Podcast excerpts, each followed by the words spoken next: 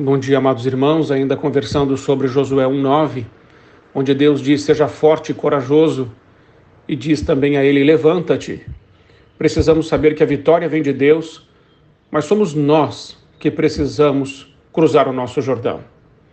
A vida precisa ser desromantizada, pois entre a promessa e a terra prometida sempre haverá um Jordão a ser atravessado.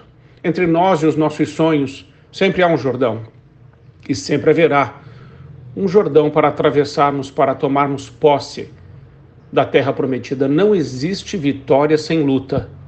Deus nos promete força e consolo, mas Deus nunca nos prometeu ausência de lágrimas. Ser cristão não é estar numa bolha espiritual, numa estufa espiritual, muito menos estar blindado. O cristão fica doente, perde o emprego, cristãos morrem, nós passamos por problemas como quaisquer outras pessoas. Contudo, nós sabemos que no vale da sombra e da morte, Deus está conosco e que o nosso pastor pode nos levar aos vales verdejantes e às águas tranquilas e derramar sobre nós um refrigério. Há obstáculos, sim, em nossa vida que poderíamos chamar do nosso Jordão pessoal. Pode ser uma pessoa, uma doença, um relacionamento, um problema financeiro, um pecado, um sonho não realizado. Deus mostrou o Jordão e deu uma ordem para Josué: atravesse. Mas não disse como atravessar. Deus não falou que ia dar a ele um barco ou, um, ou ia construir uma ponte.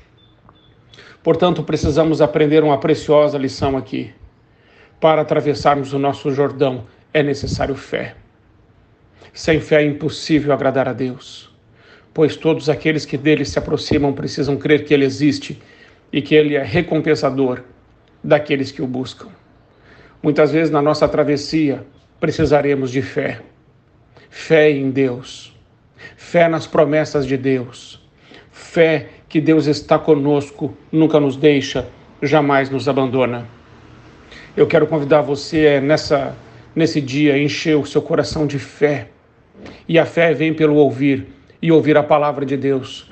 Que em nome de Jesus você possa ouvir mais a palavra de Deus, para que o seu coração se encha de fé. Eu tenho feito isso.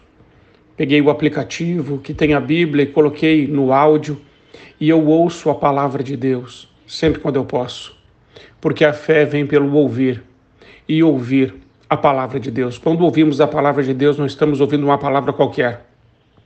A palavra de Deus é viva, ela é eficaz, ela é mais afiada que qualquer espada de dois gumes. Ela é capaz de separar juntas e medulas e de discernir os pensamentos e as intenções do coração. A palavra de Deus não é só uma palavra, não é só um conceito. A palavra de Deus é o próprio Cristo, porque o Verbo se fez carne e habitou entre nós cheio de graça e de verdade.